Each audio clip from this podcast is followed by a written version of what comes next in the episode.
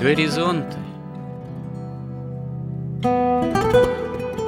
Авторская рубрика протерея Андрея Спиридонова и Георгия Лодочника Люди, явления, события –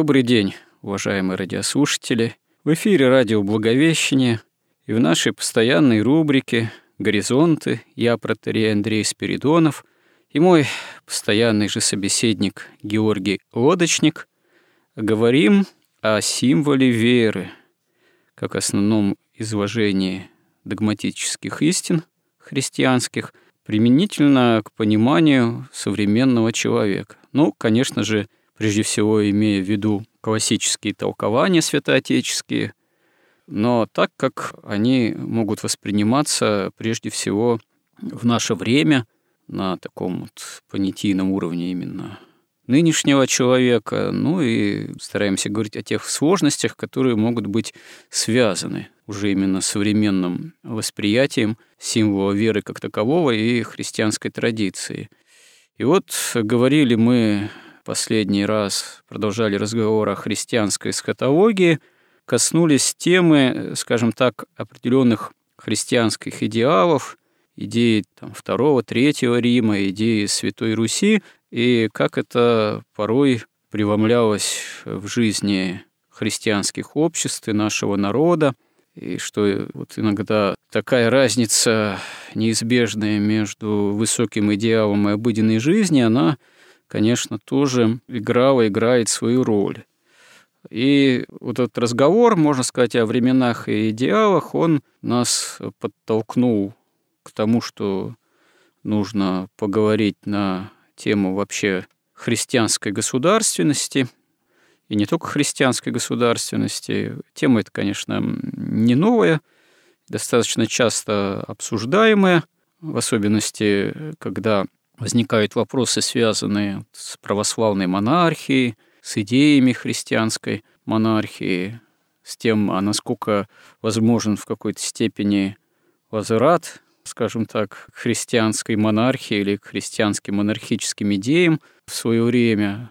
Безусловно, что э, среди верующих христиан достаточно много, можно сказать, сторонников монархических убеждений. Ну, есть и не то чтобы ярые противники, а скорее скажем так, христиане, которым представляется, что уже вот возврат, собственно, к монархическим идеям, ну, к идеалам монархической государственности уже маловероятен посреди современных так называемых демократических обществ и государств, развитого общества потребления.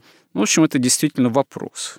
Но очевидно, что вообще идея той или иной государственности, принцип той или иной государственности, он, скажем так, неизбежно всегда имеет место быть, начиная еще с древних обществ, ветхозаветных, и заканчивая уже современными государствами, в особенности западными, которые ну, на протяжении последних столетий претерпели разного рода тоже революционные трансформации, и претерпели попытки имперских проектов и завоевательных, и, скажем так, фашистских, и национал-социалистических, и попытки воплощения там, коммунистических, социалистических идей.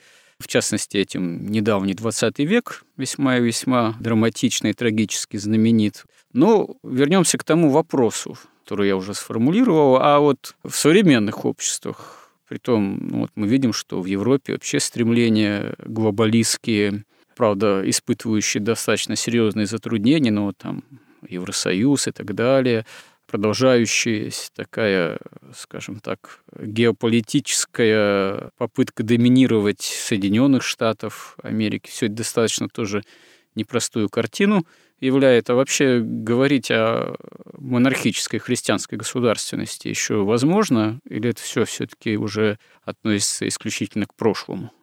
Ну, это зависит от того, насколько скоро конец света.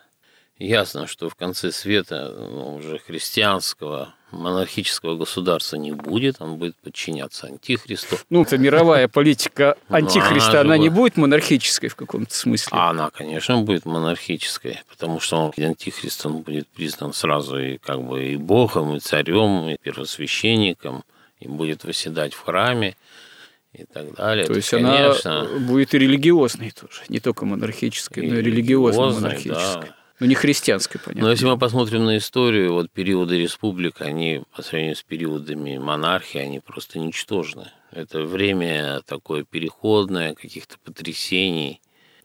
То есть это противоестественная вещь, потому что, ну... Значит... Какой именно период исторически имеете в виду под республиками?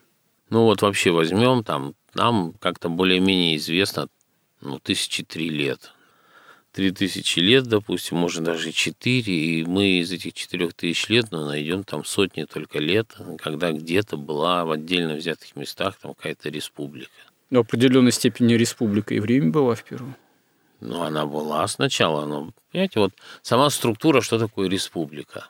Республика – это когда аристократия считает, что, так сказать, мы все равны, ну, аристократы, да, и нам не нужен кто-то, кто будет, возьмет, вот монарх, да, он может взять меня казнить, допустим. Что нам диктовать будет? Будет диктовать, а я как бы не хуже вот этого монарха. Поэтому они берут, вместе ему дается договориться, небольшой группе олигархов, как всегда, хоть они там и графьями называются. Ну, дольше всего это длилось, конечно, наиболее успешно в Венеции. Ну, это торговые республики. Торговые республики, ну да. И то они все равно должны были назначать, выбирать Доджа, который, если не делал попытки стать царем, то он должен был быть доджем до самой смерти. По примеру, как это было, допустим, в Византийской империи. Выбирали там патриархов или, или там императоров, вот так же они доджи. Но этот додж был как бы первый среди равных, он не был там императором, и как бы все держалось на вот этом паритете выгод э, каких-то групп. Во-первых, этот паритет всегда находится в состоянии таком динамическом, да, то есть это всегда некая конкуренция, всегда борьба между кланами, и она успешна, вот эта республика до тех пор, пока вот ни один клан не может стать сильнее других. Как только случается такая возможность, он тут же берет власть, и сразу же республика превращается в монархию.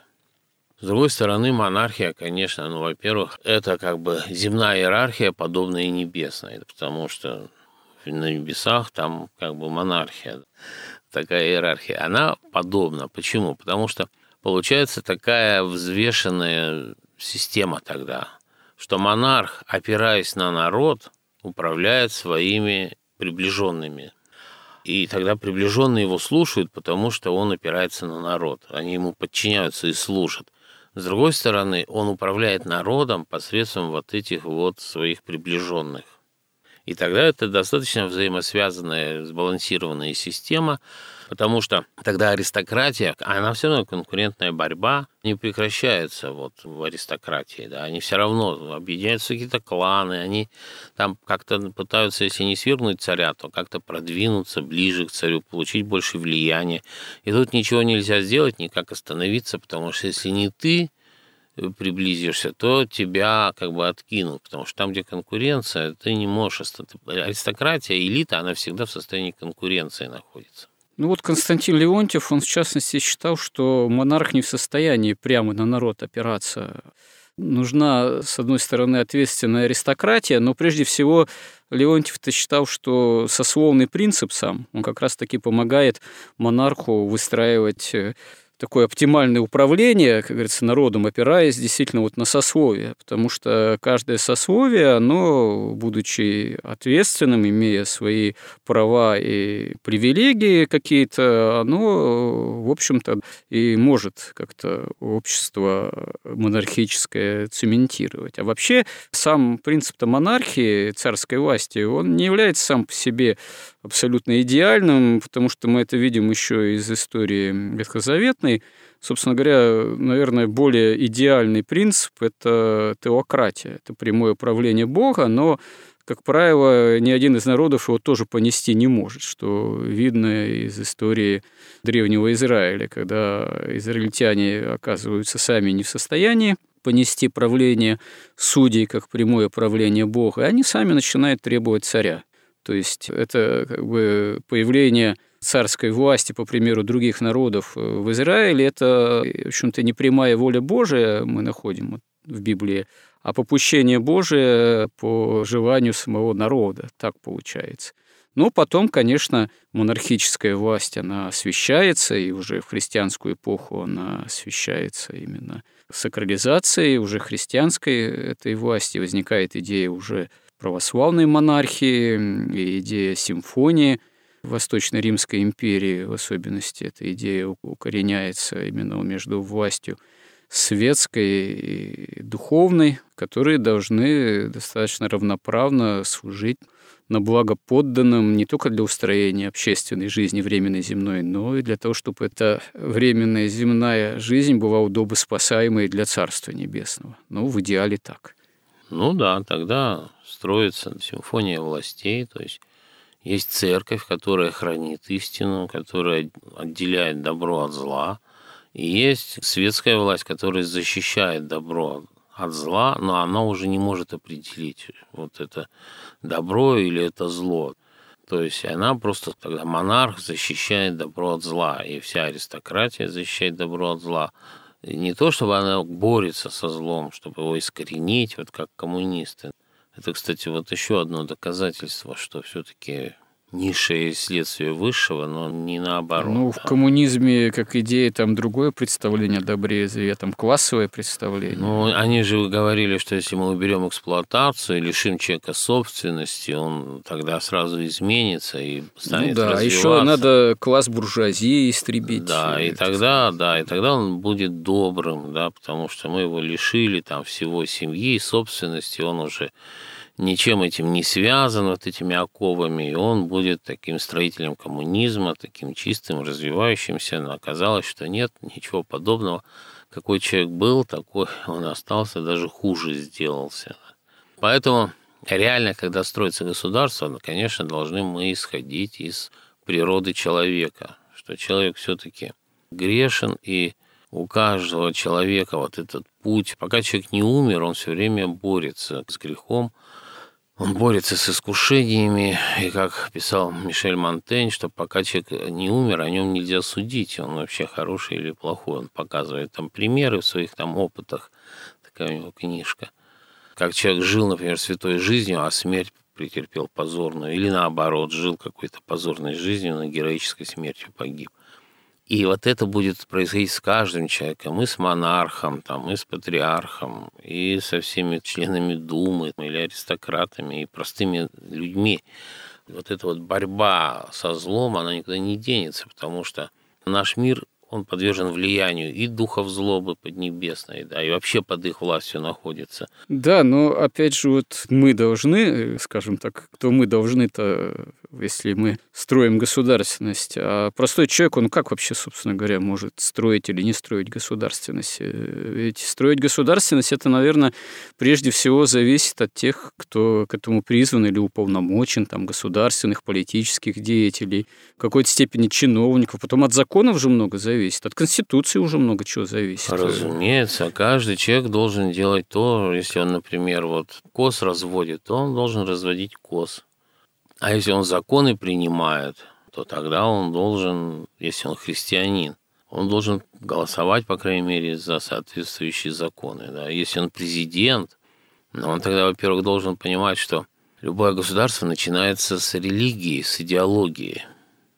Вот даже, например, мы посмотрим вот на этот современный мир, вот вы говорите, там у них там стремление к глобализму. Но стремление к глобализму в народе-то ведь его нет. Это внешняя система, вот, которая есть какая-то сила. Она там, допустим, там какие-то, я не знаю, финансисты. Ими манипулируют сатанисты. а ими управляет сатана. И вот они, это целый процесс такой иерархический, разрушение ну, хорошо, а... православных государств, вот эта глобализация. То есть они подготавливают, они такой хаос. То есть они подготавливают приход Антихриста, потому что для них это их мессия. Ну, а народу что? Народу разве какие-то в плане глобализма не перепадают тоже, скажем так, своего рода благо там? На Мальдивы съездить отдохнуть? Ну, не знаю, конечно, не всякий человек из простого народа там. Это уже, конечно, скорее аристократия. Хотя сейчас э, достаточно многие могут себе позволить, наверное, куда-то съездить, так сказать, среднего класса. Вот. Или, или в былые времена, не знаю, как сейчас, челноком в Турцию мотаться, чтобы на жизнь зарабатывать. Это не следствие определенного глобализма. Ну, тоже а почему глобализм? Абсолютно. То есть глобализм это когда у вас исчезают национальности, нации, исчезает религия отдельная в каждом государстве, исчезает государственность каждого народа. Все народы перемешиваются, вот как сейчас там Европу запустили кучу там арабов, да, ну, причем да, только ну. мужчин. Может, у них в планах вывести такого как бы европейца, такого, такого ну, это новейшие варвары. Единого такого человека, универсального, унифицированного. Ну, как варвары сокрушили Рим изнутри первый и второй тоже.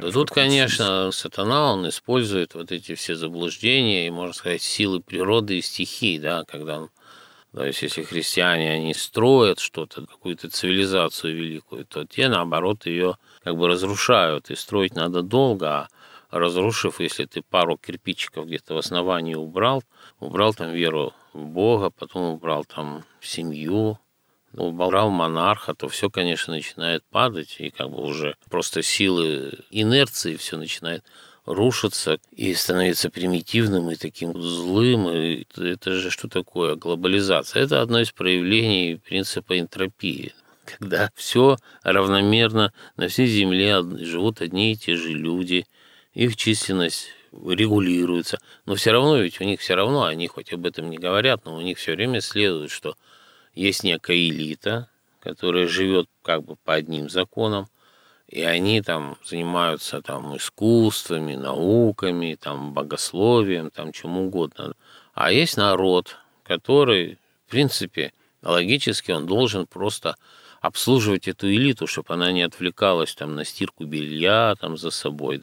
И в этом случае, ну, народу-то надо очень мало, их не надо там миллиарда, их достаточно там 10 миллионов. Ну, для этого надо какие-то глобальные катастрофы, эпидемии, войны устроить. Ну, Потом... в первую очередь они семью разрушают.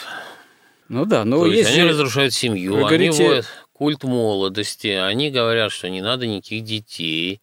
Мало того, вот эти города огромные создаются. В городах человек не может ведь иметь детей.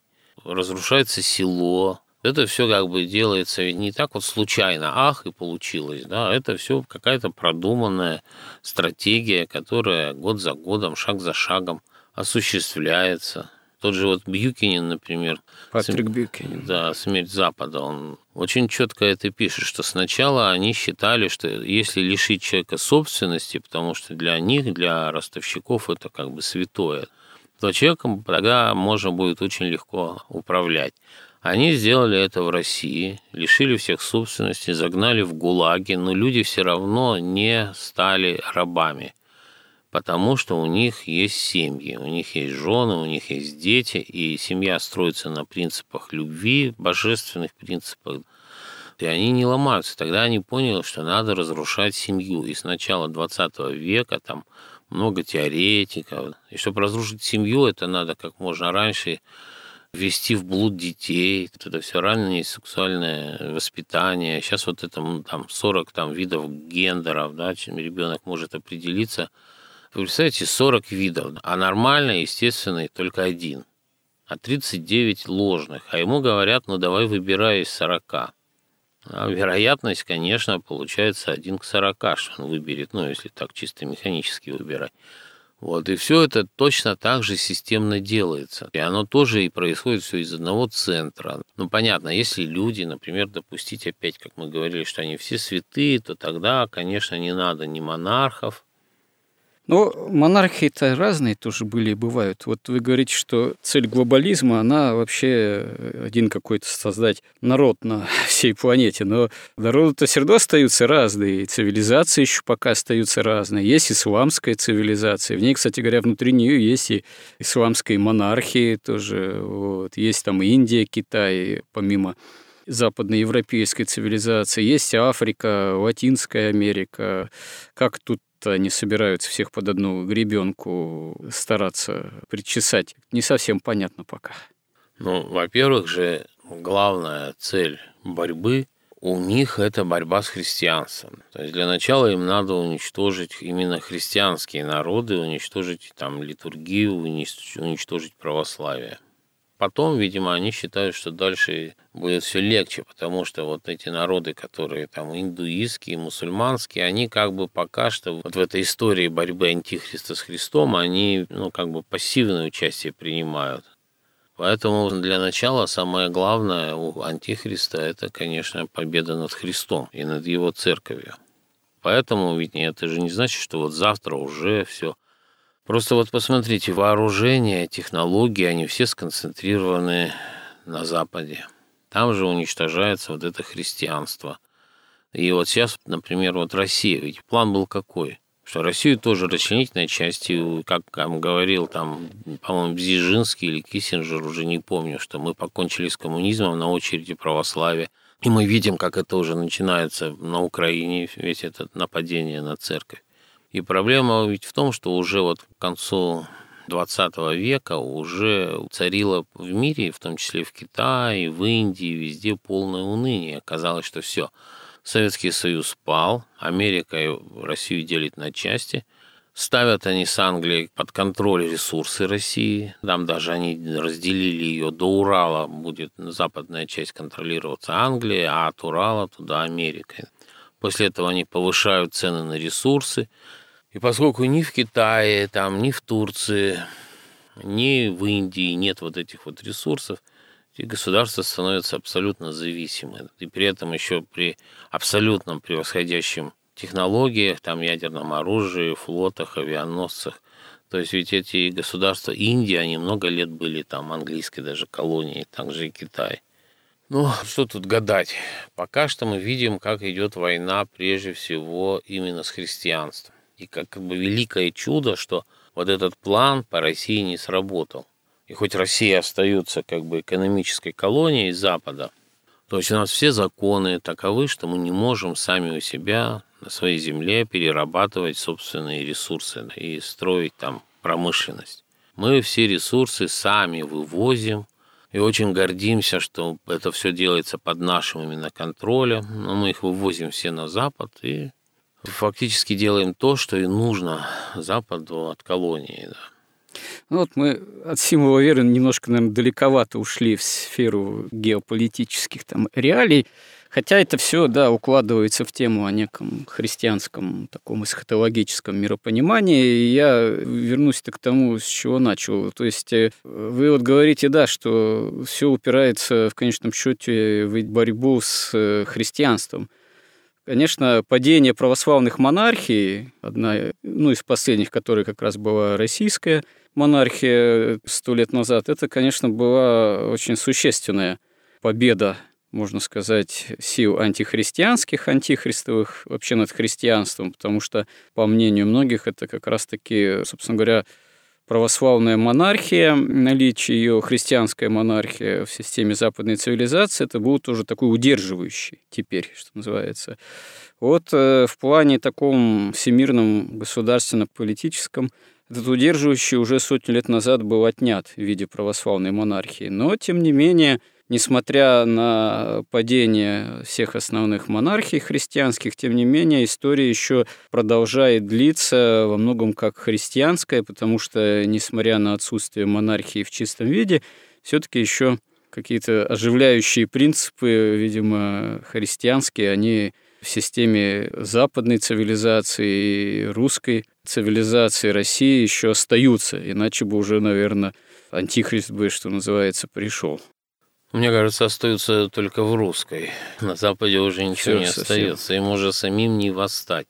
Потому что, вот насколько я понимаю, вот этот исторический процесс, что после того, как элита, российская аристократия разложилась вот этими либеральными идеями, прониклась, когда они утратили веру сначала во Христа, по сути, потом в царя, потом предали Отечество, то получалось так, что Россия вообще по планам, если бы не было вот этой революции, она могла бы превратиться ну, вообще в такой оплот сатанизма в Соединенные Штаты Америки. То есть она буржуазивалась, они бы там, вот как в Англии, там еще оставался бы, может быть, царь, который был бы такой уже, ну, чисто представительские функции бы, может быть, имел. А все бы перешло в руки капитала. Аристократия русская уже встала на путь европейской аристократии, которая там лет 300 назад начала превращаться ну, в лавочников, отходить от идеи истины, долгой чести к выгоде. То есть это все очень бурно начиналось в России происходить.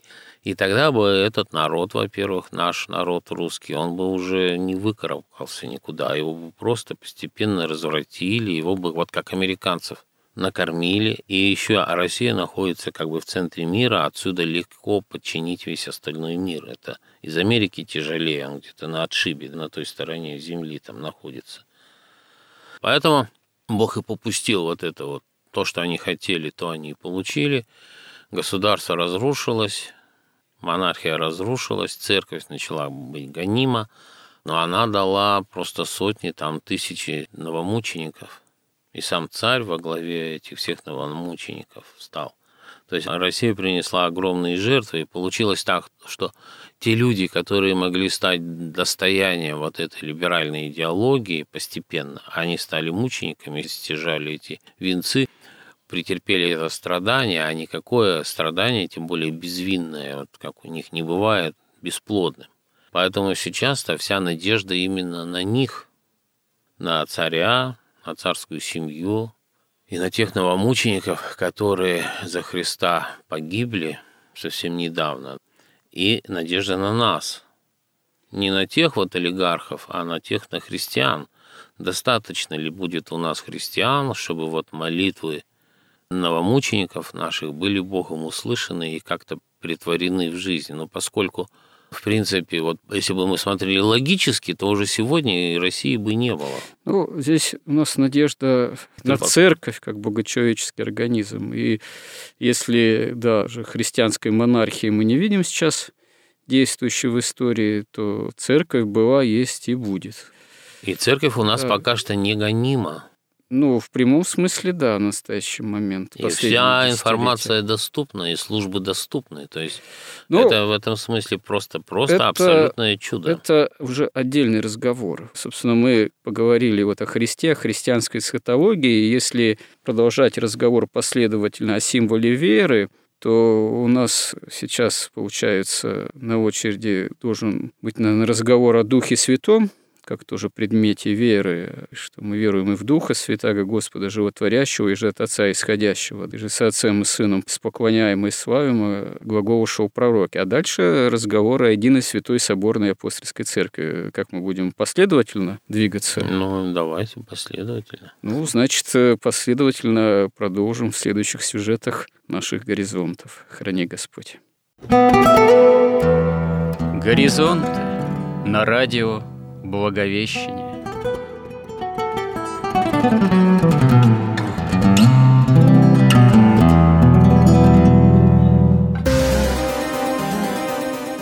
Разговор вели протеерей Андрей Спиридонов и Георгий Лодочник –